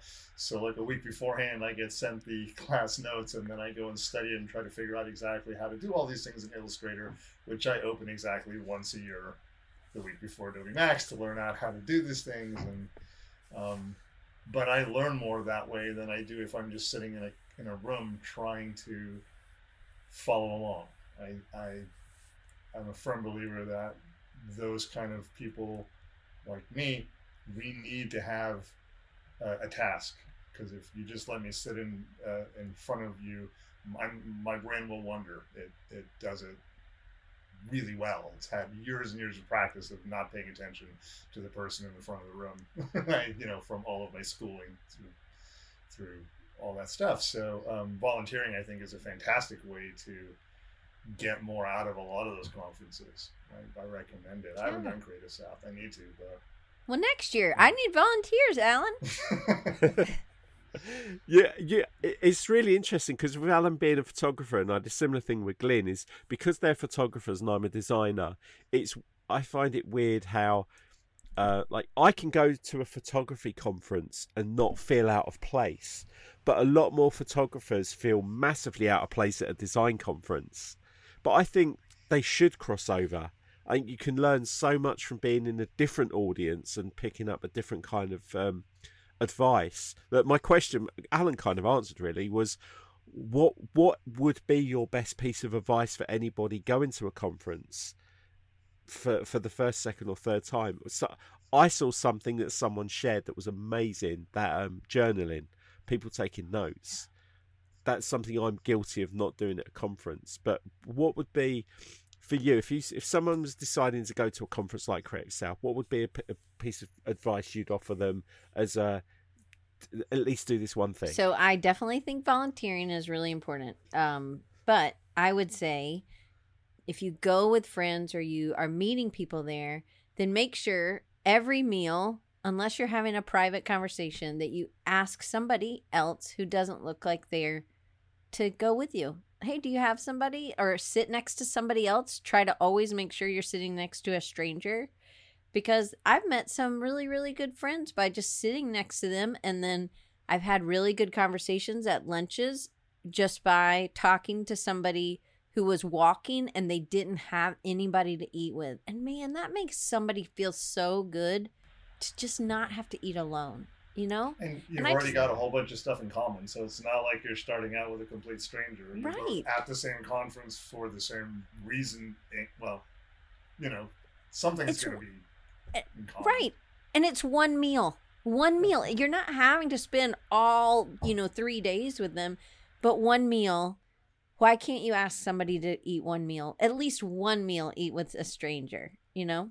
Yeah Diane said a really cool thing. There was loads of cool things she came up with. Um, my favourite still is the pollinating. What we do is pollinating. But Diane said a couple of really good things that were there. Was one is if you're in a group, don't be a closed group. Have gaps so that other people can come in and join the conversation because there's nothing worse than seeing a clique of people and not feeling like oh I'd really love to be part of that conversation but they're obviously very obviously making a noticeable thing to keep other people out. So if you have a group of people keep it open so someone can join in. And Diane did this really cool thing which was um like everybody stand up if you came to this event already knowing somebody or with somebody. So all these people stood up and then she said okay all the people sitting down need company, need a friend, need to be invited to dinner. These are people who don't know anybody, so make an effort to help them out. And I thought, oh, this is genius. This one girl, I'm stealing, Naomi, stealing that. Naomi, she came up to me after and she was like, if you had said all the people who came alone stand up, I would have never stood up. I was like, I know, yeah. I'm not a dumbass, you know, I know it. and um, and then I said, Do you have lunch plans? And I had to like take over a shift because something wasn't working on my iPad at the merch table, but I had lunch plans that day. The day I didn't eat lunch because I had gotten Yeah. Chick Fil A. But anyway, so I, um, she was like, no, not yet, and I was like, and she talked to me a little bit about who she was and where she was, and I was like, how about? And then my friends came, and they were we were all gonna leave to go to lunch, and I was like, Naomi's gonna join us, and then I realized I couldn't go, and I'm like, Naomi's gonna take my place. So and then she went and made friends, and then she ended up having lunch with them again um on Friday and I was like this is this is what's great and then there was a family reunion so people were playing uh ball and doing stuff and I always do a zoom with all my I did like 5 or 6 zoom options Hmm. so that people could come uh, the volunteers could at least see another volunteer beforehand you know and at least get to know somebody um and there was this one girl who was also from California, and this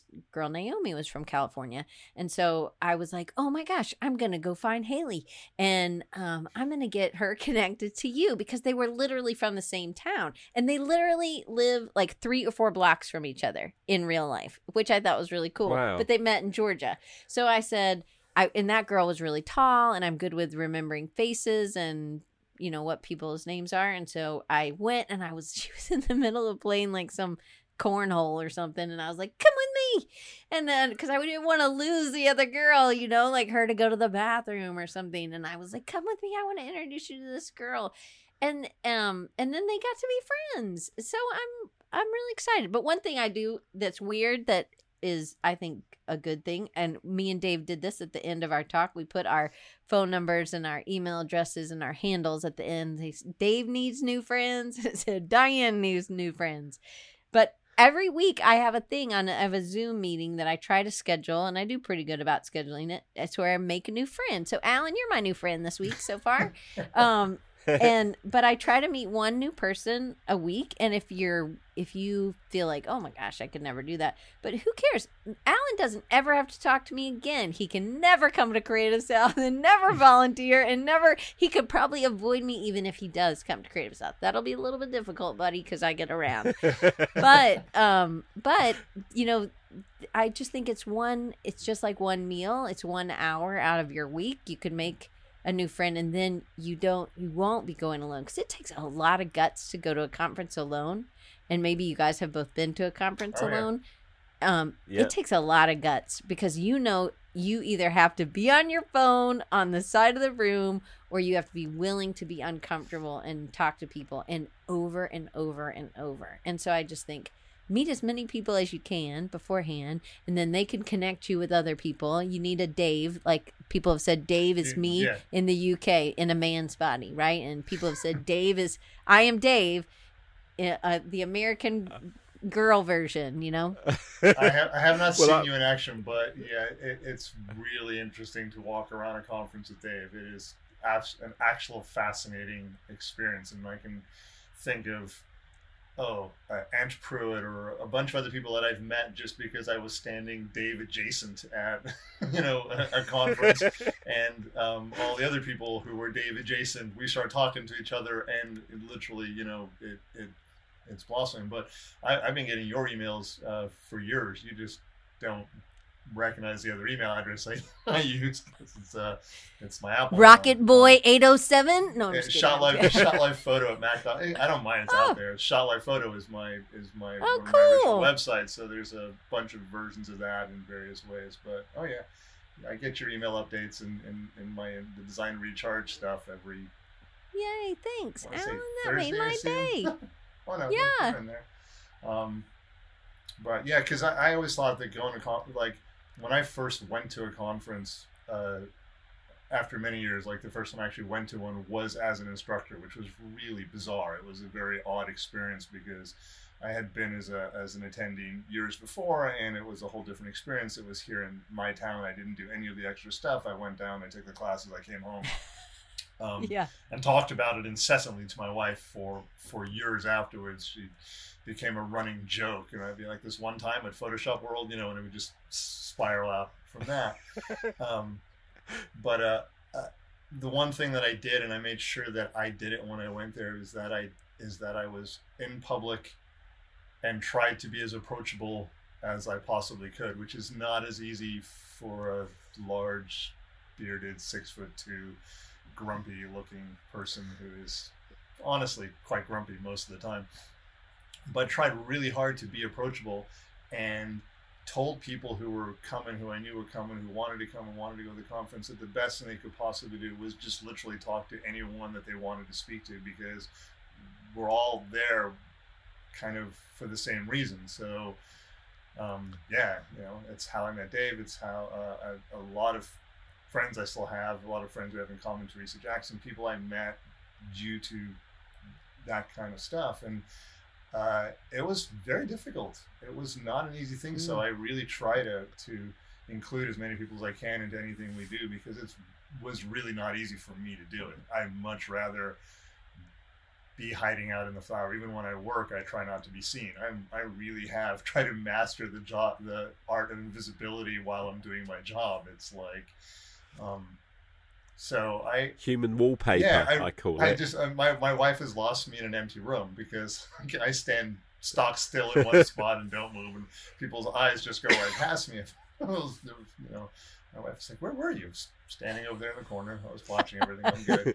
Um, well, I thing is, I got you in an elevator. You couldn't hide. My right. my fir- my first ever conference, uh, proper conference, was I just joined uh, NAPP, which is now Kelby One, and and I really wanted to go to this photo this event called Photoshop World. I'd seen it advertised in a magazine, and I just decided. And this is something I say to a lot of people: is it, don't don't look at it as oh that's expensive. Think of it as well you know, if you join a pro group or you you buy training, it's five, six hundred dollars, sometimes a thousand dollars for these things. Going to an event is an investment in yourself. So every job you do, like put twenty dollars away, put fifty dollars away, and just let it build up and call it like your conference pot.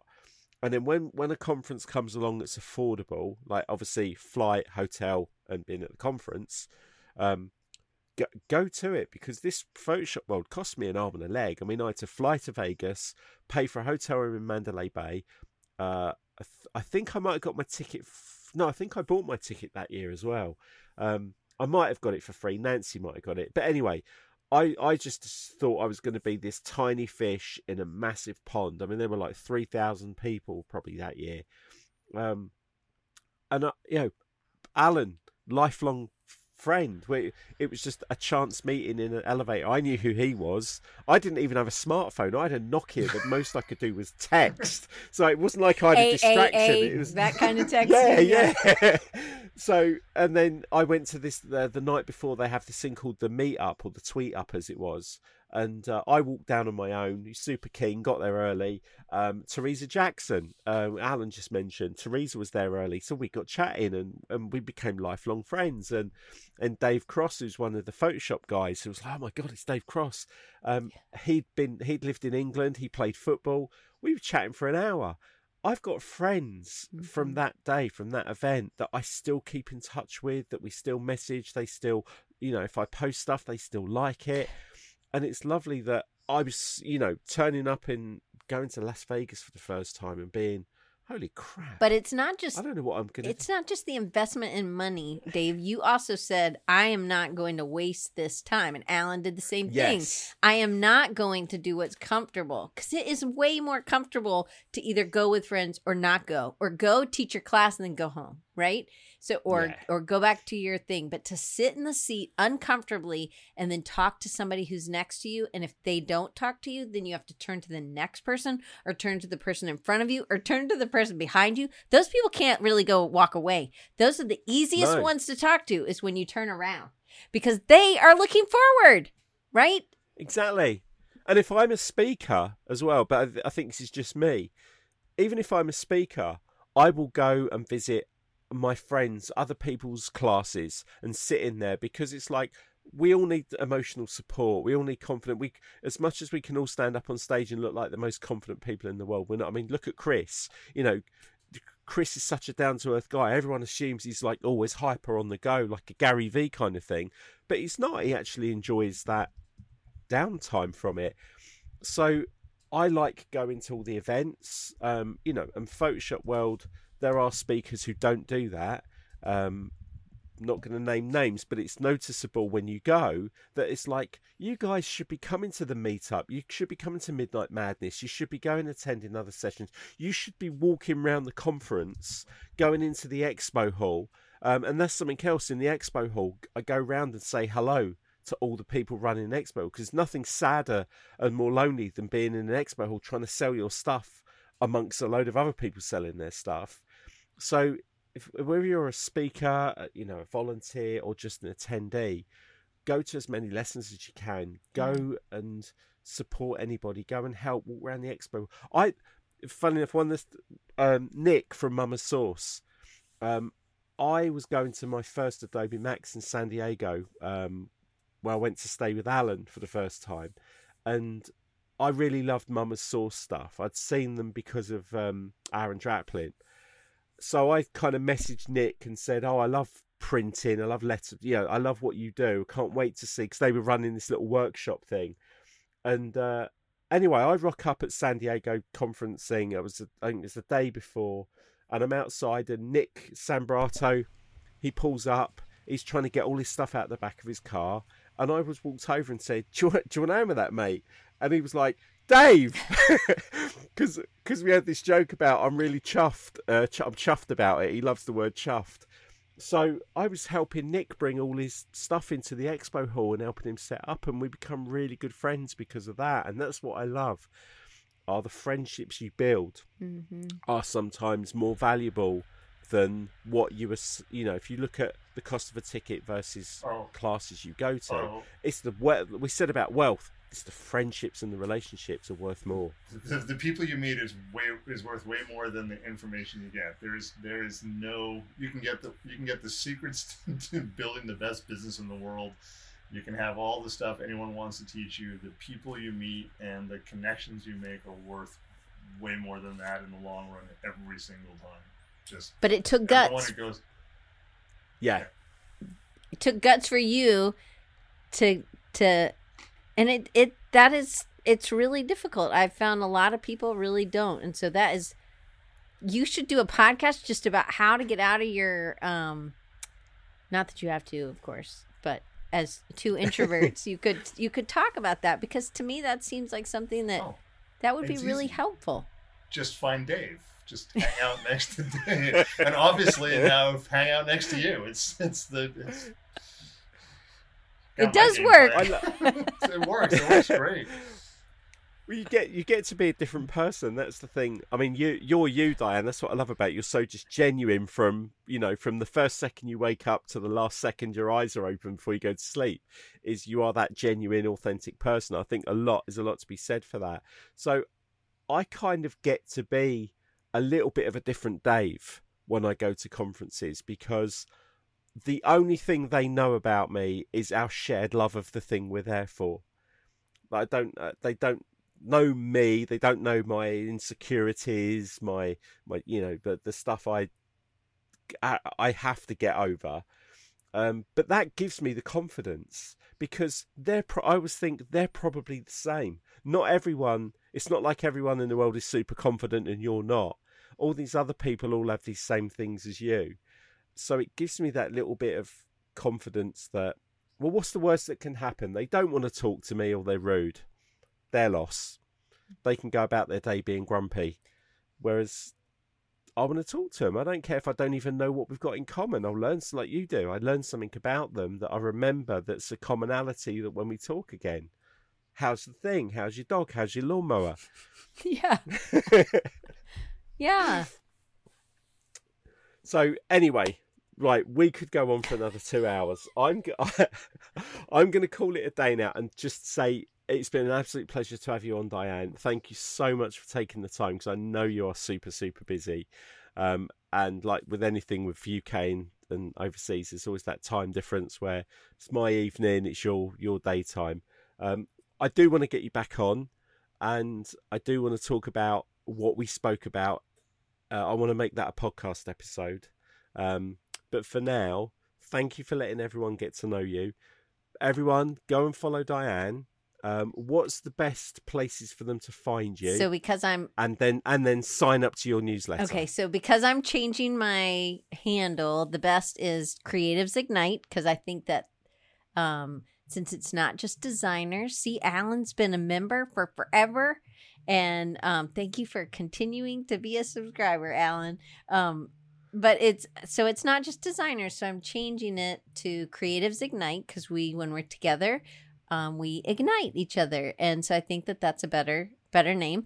And so that's what every that's the best way on all the platforms. I am on that. I'm not as good on Twitter yet, but I think I still have my design recharge. I do have a Creatives Ignite, but I don't know how to transfer it yet, and I'm not like super stressed on getting that done. So, um, but that's the best way. And if you want to email me, Diane at creativesignite.com, or you can you can put my phone number in the thing if you want 251-604-2352 please no spam or a car what are they those people trying to sell you Car extender. car warranty. yeah car warranty i Yeah. know i'm not gonna get a car warranty people but everybody else i'm good with And if you do, if you do, please introduce yourself to Diane and please say you found her through me or Alan or the podcast. Because I think this is one of the things we said was sign up for people's emails, open them, communicate with them, respond to them, because it, it all helps, it all matters. So if you do contact Diane or you sign up, please just ping her a message and say, Hey, I found you through He Shoots He Draws or or Dave or Alan. Yes. Thank you guys so much for Yes. just giving me so much time. And I am so glad that um, you thought it was interesting enough after I told you I like to mow. Um, so, so I just uh, appreciate that um, I made a new friend with Alan today. So thank you. And just Dave, thank you for always just uh, lifting me and being just a great bottom cheerleader. And they'll get that next time when we do the part two. Yes. Exactly. You'll know Cliffhanger. cheerleaders. Yes, dun dun dun. all right. Well, thank you everyone for listening. Um, we we will have another couple of guests from Creative South. Um, one of them we spoke about earlier, Debbie Clap. Clapper is going to be coming on uh, as a guest as well. Uh, but yeah, you're going to be hearing a lot more about Creative South um, coming up. But uh, for now, I'm just going to thank you, Diane. Thank you, Alan. And uh, don't forget to find us on all the socials, He Shoots, Draws. And uh, we'll see you next time.